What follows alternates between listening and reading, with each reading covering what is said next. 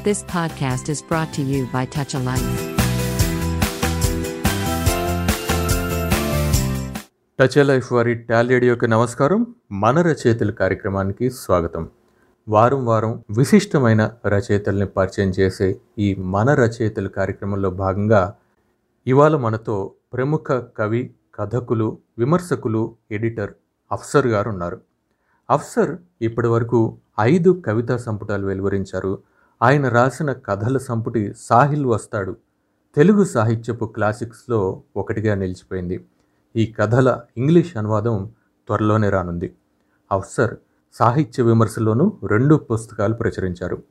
అఫ్సర్ గారు అంతర్జాతీయ స్థాయిలో పేరున్న అధ్యాపకులు పరిశోధకులు కూడా.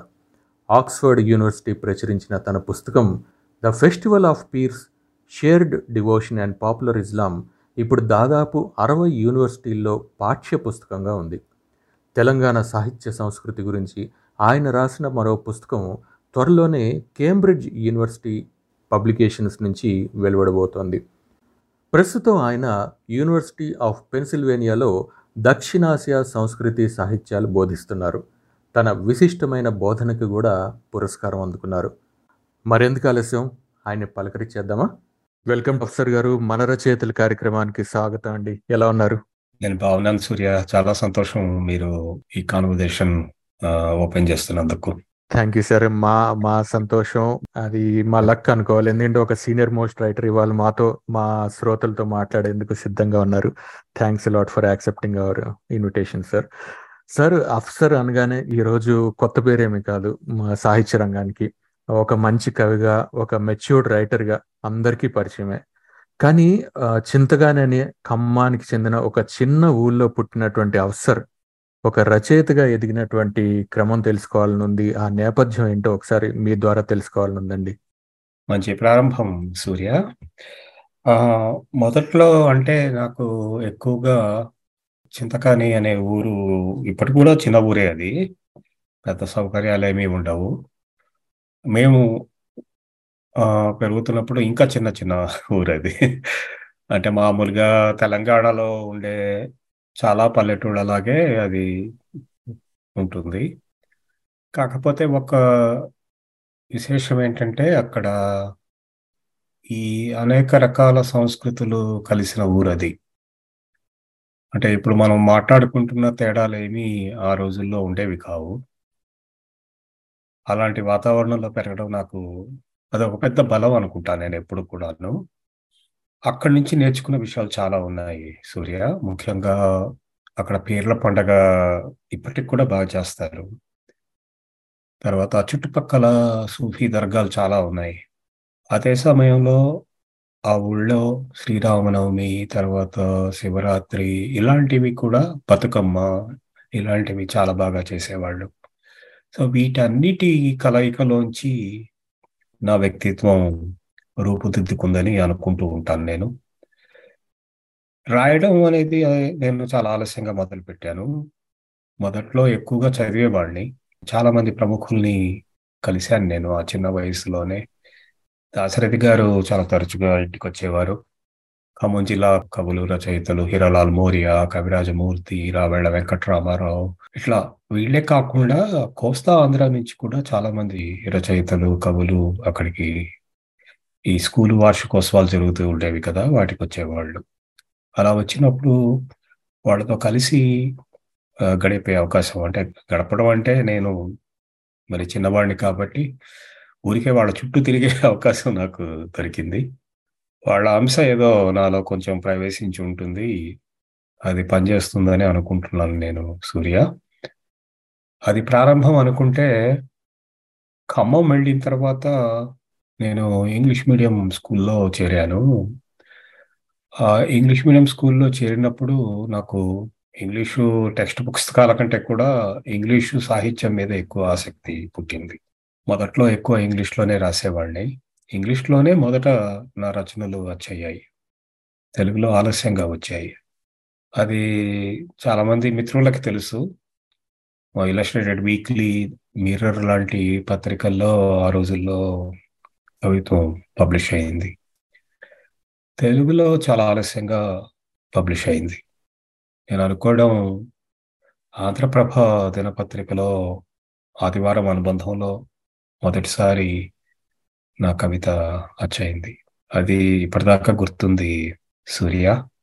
Right sir. అంటే మీలాంటి సీనియర్ రైటర్స్ని చాలా మందిని కలిసినప్పుడు ఒక కామన్ పాయింట్ నాకు ఏది కనిపించేది అంటే విస్తృతంగా చదవటం. అందరూ కూడా విస్తృతంగా చదివారు. వాళ్ళలో కొంతమంది ఆ చదవటం వల్ల ఆసక్తి పెంచుకుని రచనల పట్ల ఆసక్తి పెంచుకుని ఒక రకమైనటువంటి తమని తాము వ్యక్తీకరించుకోవాల్సినటువంటి అవసరం అలాంటి సందర్భం వచ్చినప్పుడు వాళ్ళు రచనలు చేయటం మొదలుపెట్టారు. సో మీరు కూడా అట్లాగే విస్తృతంగా సాహిత్యాన్ని చదివారు ఇప్పటికే చదువుతూనే ఉన్నారు. అది మీ వృత్తిలోనూ అలాగే ప్రవృత్తిలో కూడా అంతర్భాగమైంది.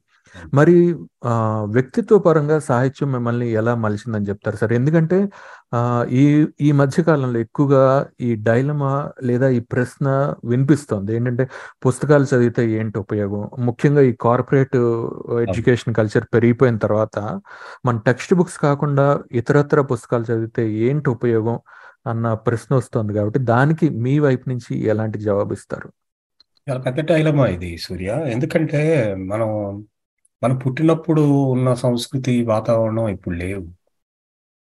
మనం పుట్టినప్పుడు టీవీలు లేవు. నెట్ ఆ, ఇంటర్నెట్ నెట్వర్క్స్ లేవు. ఈ వాట్సాప్ సాధనాలు ఇలాంటివి ఏమీ లేవు.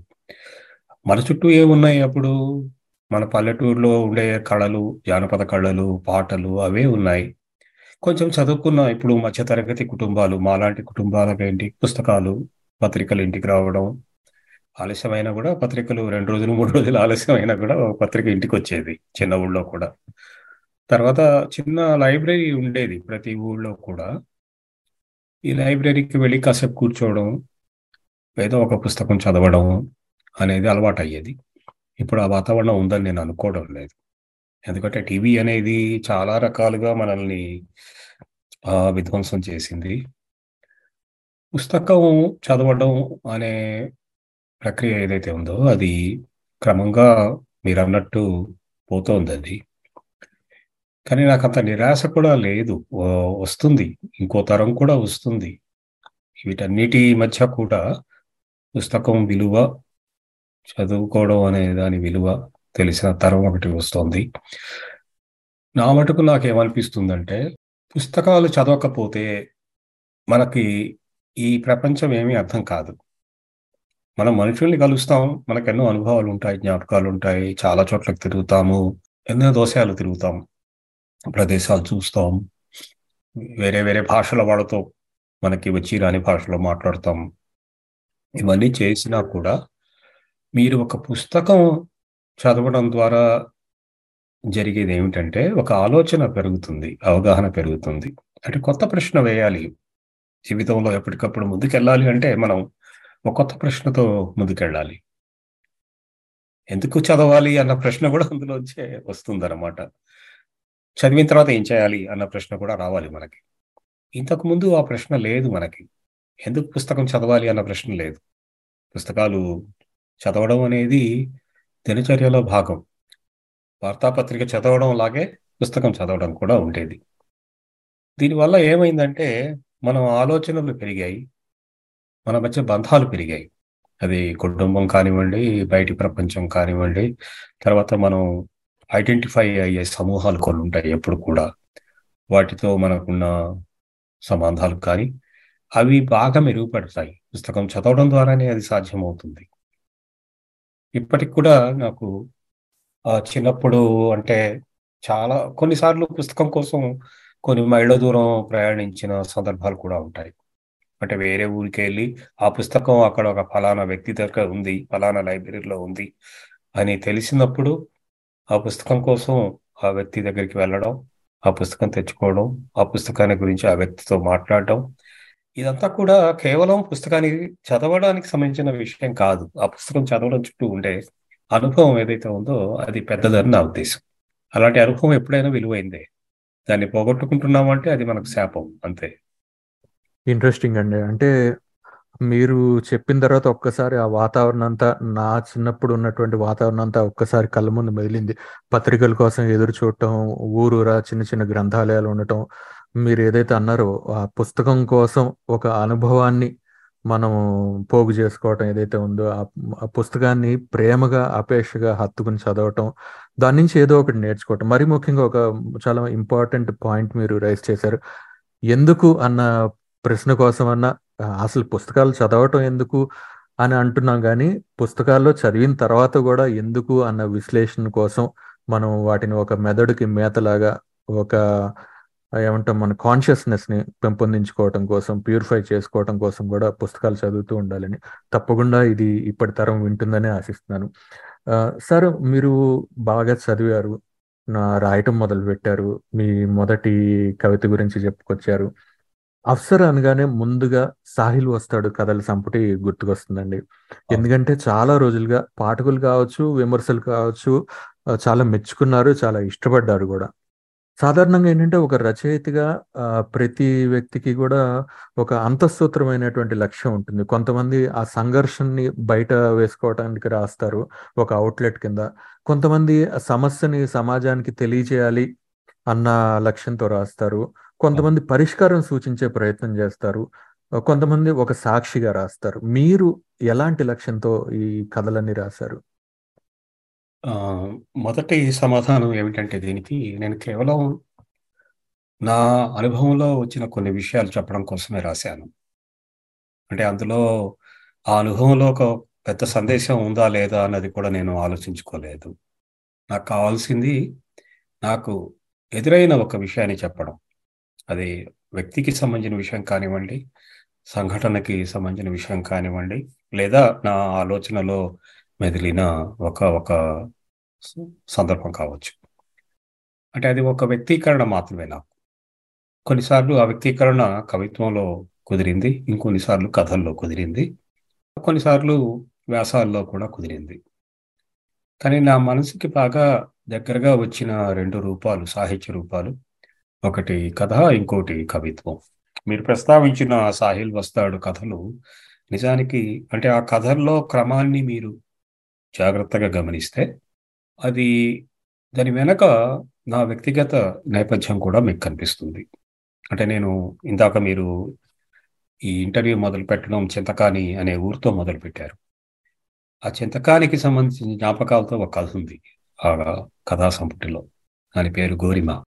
నేను పీర్ల పండగ గురించి చెప్పాను. తర్వాత వేరే ఆ ఊళ్ళో బాగా ప్రచారంలో ఉన్న జానపద కళారూపాల గురించి కూడా ఇందాక మాట్లాడాను. ఆ వాటన్నిటి ప్రస్తావన కూడా ఆ కథలో ఉంటుంది. అది చిన్న కథే. కానీ నాకు ఆ కథ రాయడంలో చాలా తృప్తి దొరికింది. అంటే నేను ఏదో ఒకటి చెప్తున్నాను. నా లైఫ్కి సంబంధించిన విషయం ఒకటి చెప్తున్నాను. షేర్ చేసుకుంటున్నాను. డాక్యుమెంట్ చేస్తున్నాను. అన్న ఫీలింగ్ ఏదైతే ఉందో అది నన్ను బాగా ఇన్స్పైర్ చేస్తుంది. తర్వాత అది కథ పబ్లిష్ అయిన తర్వాత దాని మీద రకరకాల వ్యాఖ్యానాలు వస్తాయి. కొన్ని వ్యాఖ్యానాలు కథకి తగ్గట్టుగా ఉంటాయి. ఆ కథ కొన్ని వ్యాఖ్యానాలు కథకి దూరంగా ఉంటాయి.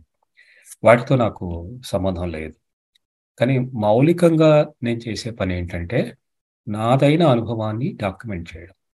ఆ డాక్యుమెంటేషన్లో నా జీవితం ఉంటుంది నా అనుభవం ఉంటుంది.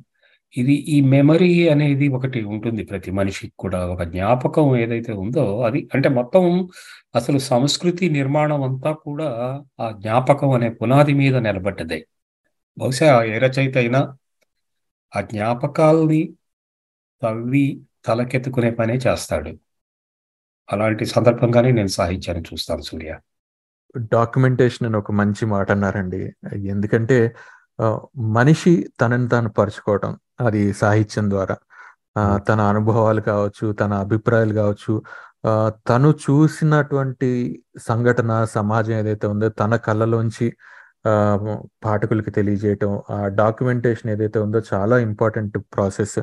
తప్పకుండా బహుశా అందుకనే సాహిల్ వస్తాడు లాంటి కథా సంపుటి కావచ్చు ఇతరత్ర మీరు రాసిన కథలు కావచ్చు పాఠకుల మన్నను పొందటానికి అదే కారణం ఏంటి మీరు కథతో పాటుగా ఒక మాట అన్నారు. కవిత్వం కూడా మీ మనసుకి చాలా దగ్గరైంది. కవిత్వం ద్వారా అలాగే వ్యాసాల ద్వారా కూడా మీరు మీ ఆలోచనలు చెప్పే ప్రయత్నం చేశారని చెప్పేసి. కథ గురించి అయితే చాలా మంది నిర్వచనం ఇచ్చే ప్రయత్నం చేశారు.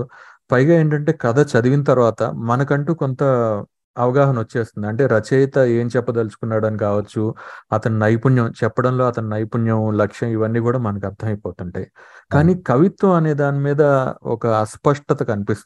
అంటే ఇది నిజమైన కవిత్వం అంటే వాక్య నిర్మాణమే నిజమైన కవిత్వమా లేకపోతే పదాల అల్లిక కాస్త అందంగా ఉంటే చాలా అట్లా ఆసువుగా వచ్చేస్తే చాలా ఆవేశంగా వచ్చేస్తే చాలా ఆ, ఈ అనిశ్చితి వల్ల ఏది నిజమైన కవిత్వం ఏది మంచి కవిత్వం అని తెలుసుకోలేని పరిస్థితిలో బహుశా కొంతమంది రచయితలు కూడా ఉన్నారేమో అనిపిస్తుంది. మీ దృష్టిలో మంచి కవిత్వం అంటే ఏంటి? చాలా మంచి ప్రశ్న. ఇది ఎప్పుడు కూడా నన్ను నేను వెతుక్కునే సమాధానం అడుక్కునే ప్రశ్న ఇది సూర్య. అంటే ఏది మంచి ఏది చెడు? జీవితంలో రోజువారీ జీవితంలో మనకు కొన్ని నిర్వచనాలు ఉన్నాయి. ఏది మంచి ఏది చెడు అన్నదానికి. ఖచ్చితంగా అలాంటివే ఇక్కడ కూడా వర్తిస్తాయి అనుకుంటాను నేను. అయితే కవిత్వానికి కథకి ఒక తేడా ఏంటంటే కథ చాలా నేరుగా అందించే ప్రక్రియ. అంటే ఒక అది అనుభవం కానివ్వండి జ్ఞాపకం కానివ్వండి ఒక విషయం కానివ్వండి. కథలో మీకు వేరే వేరే సాధనాలు ఉపయోగించి చెప్పడం ఉండదు. కొన్ని పాత్రలు ఉంటాయి ఒక సన్నివేశం ఉంటుంది సంభాషణలు ఉంటాయి. వాటి చుట్టూ మనం కథని అనుకుంటూ పోతాం. కవిత్వంలో ఆ పని ప్రతీకలు పదచిత్రాలు సంకేతాల ద్వారా జరుగుతుంది.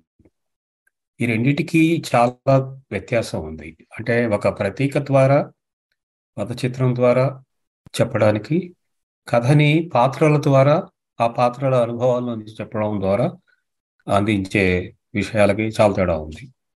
అందుకే కవిత్వం అనేది హైటెండ్ ఫార్మ్ ఆఫ్ ఆర్ట్ అన్నారు పెద్దలు. ఇందాక మీరు అడిగిన ప్రశ్నలో ఇంకో మాట కూడా ఉంది. పదాల పొందిక వాక్యాల నిర్మాణం అని రెండు మాటలు మీరు వాడారు. అది ప్రసిద్ధ ఇంగ్లీషు కవి కౌలెట్స్ కూడా అదే అన్నాడు. కవిత్వం అంటే కొన్ని అందమైన పదాల అద్భుతమైన పొందిక అన్నాడు ఆయన. చాలా సందర్భాల్లో అది నిజమే కావచ్చు కానీ నేను కేవలం అది పదాల పొందికి వాక్య నిర్మాణానికి సంబంధించిన విషయం అనుకోవట్లేదు సూర్య. ఎందుకంటే ఒక పదం ఎప్పుడు పుడుతుంది? మనం రోజువారీ జీవితంలో ఎన్నో మాటలు మాట్లాడుకుంటూ ఉంటాం. కానీ ఒకసారి ఆలోచిస్తే ఏ మాట అయినా ఎందుకు పుడుతుంది? అది చిన్న చిన్న ఫార్మల్ ఎక్స్ప్రెషన్స్ కూడా కావచ్చు. థ్యాంక్స్ అనే మాట కానీ సారీ అనే మాట కానీ ఎక్స్క్యూజ్ మీ అనే మాట కానీ లేదా వెరీ ఇన్ఫార్మల్గా ఉండే కొన్ని మాటలు ఉంటాయి నాకు అసలు చాలా బాగా అనిపించింది. సీన్ చాలా బాగా కనిపించింది నాకు. నేను చూసిన అనుభూతి కలిగింది. ఒక ఇంప్రెషన్తో చెప్పే మాటలు కూడా ఉంటాయి మనకి రోజువారీ జీవితంలో. అది మనం ప్రతి వ్యక్తి అంటే అది చదువుకున్న వ్యక్తి కావచ్చు చదువుకోని వ్యక్తి కావచ్చు. ఆ మాటకు వస్తే చదువు అనే అర్థం చదువు అనే పదానికి మన సంస్కృతిలో వేరే వేరే నిర్వచనాలు ఉన్నాయి దాని గురించి నేను తర్వాత మాట్లాడతాను అక్షరాస్యుడైనా నిరక్షరాస్యుడైనా తన అనుభూతిని ఏదో రకంగా వ్యక్తం చేస్తూ పోవడం అనేది రోజువారీ జీవితంలో మనకు కనిపిస్తుంది. అయితే కొంతమందికి ఆ ఎక్స్ప్రెషన్ అనేది ఒక ఆర్ట్. కొంచెం అందంగా చెప్పడం లేదా కొంచెం పొందిగ్గా చెప్పడం. అది ఒక కళ అది. కొంతమందికి అది అబ్బుతుంది. ఆ కళ కొంతమందికి వేరే రూపాల్లో అబ్బుతుంది. కొంతమంది పెయింటింగ్ చేస్తారు కొంతమంది డ్రామాలో పనిచేస్తారు కొంతమంది శిల్పాలు చేస్తారు ఇంకా కొంతమంది ఇంకో రకరకాలుగా ఉంటుంది ఆ కళ. కానీ ప్రతి వ్యక్తిలో కూడా అంతర్లీనంగా ఆ కళ ఉంటుంది. ఒక విషయాన్ని షేర్ చేసుకోవడం అనేది దానికదే ఒక కళ. అందుకనే ఇవాళ మనకి ఇన్- ఇంటర్నెట్ ఉన్నా కూడా మనం షేర్ అనే మాట చాలా తేలిగ్గా వాడుతున్నాం. కానీ ఇప్పుడు నిజానికి అది అంత తేలికైన మాట ఏం కాదు. అది చాలా ఒక పెద్ద కాన్సెప్ట్ అది. నేను అనుకోవడం కవిత్వం చేసే పని అది. అంటే కవిత్వంలో కవి చేసే పని ఏంటంటే అది కొంచెం అందంగా చెప్తాడు. ప్రకృతి చెట్టు పచ్చగా ఉంది అని మనం మామూలుగా వాక్యాల్లో చెప్తే ఆ కవి ఇది ఇంకొంచెం ముందుకెళ్ళి చెట్టు ఇంకో విధంగా ఉంది అని చెప్తాడు. దీనికి మనకి చాలా ప్రసిద్ధమైన సిద్ధాంతాలు ఉన్నాయి. మనకి అంటే మనం సంస్కృతం చదువుకున్న వాళ్ళం కాబట్టి మొదటి నుంచి తెలుగులో కూడా ఛందస్సు అవి చదువుకున్న వాళ్ళం. ఇవి కొన్ని విశ్లేషించడానికి కొన్ని అందుతాయి కొన్ని అందవు. కానీ నాకు ఏమనిపిస్తుందంటే అది ఏ రూపమైనా కావచ్చు అది కథ రాయండి కవిత రాయండి చివరికి వ్యాసంలో కూడా మీకు చాలా భిన్నంగా రాసిన వాళ్ళు ఉన్నారు. ఇప్పుడు చలంగారి వ్యాసాలు ఉంటాయి. అవి కవిత్వానికి వచనానికి మధ్యలో ఉంటాయి. అట్లా కొంతమంది ప్రయోగాలు చేస్తారు కొంత సో అవన్నీ కూడా అవసరమే మనకి. కానీ నాకు అర్థమైంది ఏంటంటే నేను అంటే తెలుగు సాహిత్యం మాత్రమే కాకుండా వేరే భారతీయ భాషా సాహిత్యాలు ప్రపంచ సాహిత్యాలు చదువుతున్నప్పుడు నాకు అర్థమైంది ఏంటంటే ఒక శైలి ఉంటుంది ప్రతి వ్యక్తికి. అది రచయితే కాక్కర్లే కవియే కాక్కర్లేదు ఒక పెయింటరే కాక్కర్లేదు వ్యక్తి అనేవాడికే ఒక వ్యక్తీకరణ పద్ధతి ఉంటుంది. అసలు వ్యక్తి అనేది ఆ భావన వ్యక్తీకరణలోంచి వచ్చింది. ఎంతసేపటికి మన ప్రయాణం ఏంటి? అవ్యక్తం నుంచి వ్యక్తంలోకి వెళ్ళడమే కదా. దానికి ఒక శైలిని మనం తయారు చేసుకుంటాము. ఇది మనం మీరు రోజువారీ మాట్లాడే మాటల్లో కూడా అందరూ ఒకేలా మాట్లాడరు. వ్యాకరణం ఒకలాగే ఉండొచ్చు కానీ అందరూ ఒకలాగా మాట్లాడరు. వాళ్ళకు వచ్చిన వాళ్ళ జీవితంలోంచి వాళ్ళు ఏ నేపథ్యంలోంచి వచ్చారో వాళ్ళు ఎలాంటి సాంస్కృతిక జీవితంలోంచి వచ్చారో అదంతా కూడా మీకు ఆ మాటల్లో కనిపిస్తుంది. అలాంటిది దానికి విస్తరణ రూపమే సాహిత్యం అనుకుంటాను నేను. రైట్ అండి. అవ్యక్తం నుంచి వ్యక్తంగా మారే దశలో ఆ, తన హృదయాన్ని షేర్ చేసుకోవడం లేదా తన హృదయాన్ని పంచుకునే ప్రయత్నం చేయడం పాఠకులతో. అది కూడా మీరు అన్నట్టు మాటల్ని అయితే ఒక్కో మనిషి ఎట్లయితే మాట్లాడతాడో ఒక్కో తీరుగా అట్లాగే కవులు కూడా అట్లాగే మాట్లాడతారు.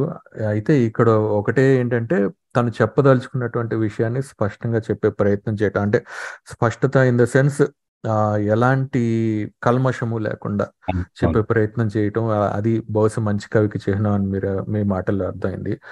ఇంకొకటి ఎట్లాగో మనం రాయటం గురించి మాట్లాడుకుంటున్నాం కాబట్టి అఫ్సర్ గారు ఇప్పటి రచయితల్లో ఇప్పటి రచయితల్లో ఒక డైలమా కనిపిస్తుంది. ఏంటంటే పాఠకులేమో తగ్గిపోయారు విమర్శకుల తీరు మారింది పత్రికలు కూడా ప్రింటెడ్ మ్యాగజైన్స్ కూడా తగ్గిపోయాయి. సో ఈ మూడు కూడా అంటే రీడింగ్ పబ్లిషింగ్ రెస్పాన్స్.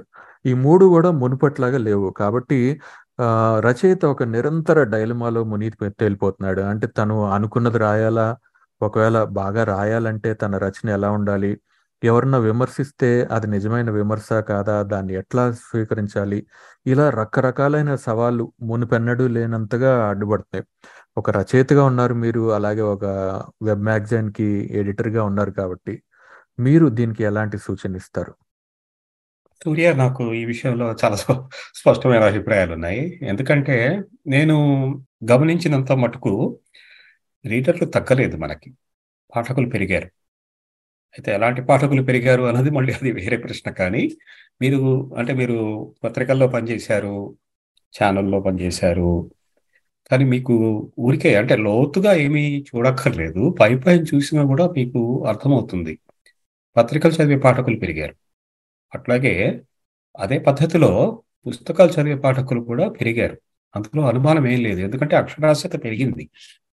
ఇంతకు ముందు కంటే మనం పదిహేను ఇరవై ఏళ్ళ క్రిందట మాట్లాడుతున్న విషయాలకి ఇప్పటికీ చాలా తేడా ఉంది. ఇప్పుడు పత్రికలు లక్షల కాపీల్లో అమ్ముడుపోతున్నాయి. అది చిన్న విషయం ఏం కాదు. అది దానికి పబ్లికేషన్కి సంబంధం ఉంది. ఇప్పుడు ఎలక్ట్రానిక్ ఛానల్స్ మీకు ఎంత ప్రాచుర్యంలో ఉన్నప్పటికీ కూడా ఒక ప్రింట్ పత్రికకి దాని విలువ దానికి ఉంది. అది మనం చూస్తూనే ఉన్నాం. పదేళ్ళుగా అంటే కొన్ని పత్రికలు రికార్డు స్థాయిలో సర్క్యులేషన్ని సాధించాయి. అదే క్రమంలో పబ్లికేషన్ సంస్థలు కూడా పెరిగాయి. ఇంతకు ముందు మనకి ఎన్ని పబ్లికేషన్ సంస్థలు ఉండేవి? చాలా తక్కువ ఉండేవి. వాటికి ఏమీ అంత ప్రచారం ఉండేది కాదు. కాకపోతే మనకి ఏమిటంటే ఎప్పుడు ఏమనిపిస్తుందంటే గతం బాగుంది అనిపిస్తుంది. కొంచెం విశ్లేషణాత్మకంగా చూస్తే అది నిజం కాదు. ఇంతకు ముందు ఈ పాతికేళ్ళ క్రితం ఇప్పుడు నేను చెప్పాను ఇంతకు ముందు చింతకాని అనే ఊరికి ఒక న్యూస్ పేపర్ రావడానికి మూడు రోజులు పట్టేది. అట్లాగే ఒక పుస్తకం నేను తెప్పించుకోవడానికి విజయవాడ నుంచి కానీ హైదరాబాద్ నుంచి కానీ ఆ రోజు అప్పట్లో విజయవాడ నుంచి తెప్పించుకునేవాళ్ళం. విజయవాడ నుంచి పుస్తకం రావడానికి కనీసం రెండు మూడు నెలలు పట్టేది. అంటే ఒక కొత్త పుస్తకం వచ్చిందంటే నాకు నాలుగు నెలల్లో మూడు నెలల్లో ఆలస్యంగా తెలిసేది. ఇప్పుడు అలా లేదు కదా. ఇప్పుడు ఒక పుస్తకం వచ్చిందంటే అదే రోజు తెలిసిపోతుంది మనకి. ఓ కొత్త పుస్తకం వచ్చింది అని చెప్పి. అది చాలా ముఖ్యం. ఎందుకంటే అది అది ఒక సంకేతం మనకి. దానికి సంబంధించిన సమాచారం వేగంగా వెళ్ళడం అన్నది చిన్న విషయమేం కాదు. ఆ రకంగా చూస్తే పాఠకులు పెరిగారు సూర్య. ప్రచురణ సంస్థలు పెరిగాయి. ఇవాళ మామూలు ఇప్పుడు తెలంగాణలో ఒకప్పుడు అంటే వద్దిరాజు సోదరులు ఎక్కడో ఒక వరంగల్ జిల్లాలోని మారుమూల ప్రాంతంలో ఒక ప్రెస్ పెట్టారు అంటే అది ఒక పెద్ద వార్త అది ఒకప్పుడు. కానీ ఇప్పుడు అది వార్త కాదు. ఎందుకంటే ఇప్పుడు ప్రెస్ ప్రతి చోట ఉంది. ప్రెస్ పెరిగిన చోటల్లా పబ్లికేషన్స్ పెరిగాయి. కానీ ఒకే ఒక ప్రశ్న ఏంటంటే ఎలాంటి రీడర్స్ మనకి పెరిగారు అన్నది మళ్ళీ అది వేరే ప్రశ్న. దానికి మళ్ళీ వేరే సమాధానం వెతుక్కోవాలి. నిస్సందేహంగా అక్షరాస్యత పెరిగింది. చదువరులు పెరిగారు. కొత్త పుస్తకాలు చాలా వస్తున్నాయి. ఒక పెద్ద ప్రామిస్ ఏమిటంటే మనకి ఇంతకు ముందు కంటే కూడా ఇప్పుడు అంటే ఇప్పుడు నాలాంటి వాడు ఒక పాతికేళ్ళ కింద ముప్పై ఏళ్ళ కింద ఓ చింతకాని అనే ఊళ్ళో చదువుకొని అక్కడ ఏదో దొరికిన చిన్న చిన్న పుస్తకాలతో తృప్తిపడి అది ఇప్పుడు లేదు ఆ పరిస్థితి. ఇవాళ కొత్త తరం చాలా మంది ఇరవై పాతికేళ్ళ వయసు వాళ్ళు చాలా మంది రాస్తున్నారు. వాళ్ళు మామూలుగా రాయట్లేదు. అసాధారణమైన శైలితో రాస్తున్నారు. కాబట్టి నేను కొంచెం ఆ విషయాల్లో కొంచెం ఆశాజీవిని. సారంగ పత్రిక నిర్వహణలో కూడా నాకు అలాంటి అనుభవం ఉంది. సారంగ పత్రిక మొదట్లో పెట్టినప్పుడు అంత రీడర్షిప్ లేదు. కానీ ఇవాళ సారంగ పత్రిక రీడర్షిప్ పెరిగింది. రచనలు పెరుగుతున్నాయి. రోజు నేను కనీసం ముప్పై నలభై రచనలు చదువుతాను. ముప్పై నలభై రచనల్లో కనీసం సగం క్వాలిటీ రచనలు ఉంటాయి. అట్లాగే నేను అప్పుడు ఎక్కువ ఈ హిట్ అవి నేను పెద్ద పట్టించుకునే మనిషిని కాదు కానీ అప్పుడప్పుడు ఎవరైనా అడిగితే చూస్తాను నేను ఎంతమంది చూస్తున్నారు పత్రిక చదువుతున్నారు అని. తప్పనిసరిగా నేను అది చాలా తృప్తిగా ఉంటుంది నాకు అది చూసినప్పుడు. లేకపోతే మనం ఆ మాత్రం కూడా చేయలేం కదా. కాబట్టి నాకు వేరే అభిప్రాయాలు ఉన్నాయి సూర్య ఈ విషయంలో. మనం చూసే దృష్టి మారాలి. మనం మారుతున్న విషయాల్ని గమనించాలి అని అనుకుంటాను నేను. డెఫినెట్గా అండి. అంటే ఒక ఎడిటర్గా మీరు సారంగా సాక్ష్యంతోనే చెప్పారు పాఠకులు పెరుగుతున్నారు అసాధారణమైనటువంటి రచనలు వస్తున్నాయని. తప్పకుండా ఈ శైలి ఏదైతే ఉందో అది కొనసాగుతుందని ఈ ట్రెండ్ కొనసాగుతుందని పాఠకులు పెరుగుతారని అలాగే మంచిగా రాసే వాళ్ళు కూడా పెరుగుతూ ఉంటారని ఆశిస్తాము మీ ఎట్లాగో సారంగ గురించి వచ్చింది కాబట్టి ఒకసారి దాని గురించి మాట్లాడుకుందాం సార్. వింటున్నారు కదా? అఫ్సర్ గారితో సాహిత్యం గురించి మాట్లాడుతుంటే ఇంకా చాలా చాలా విషయాలు తెలుసుకోవాలనిపిస్తుంది కదా? వచ్చే వారం మరోసారి ఆయన్ని కలుసుకుని సాహిత్యం గురించి మరిన్ని అంశాలు చర్చించే ప్రయత్నం చేద్దాం. అప్పటి వరకు వింటూనే ఉండండి. టచ్ ఏ లైఫ్ వారి talk radio. You have just listened to Tall Radio Podcast. For more podcasts, visit www.touchalife.org.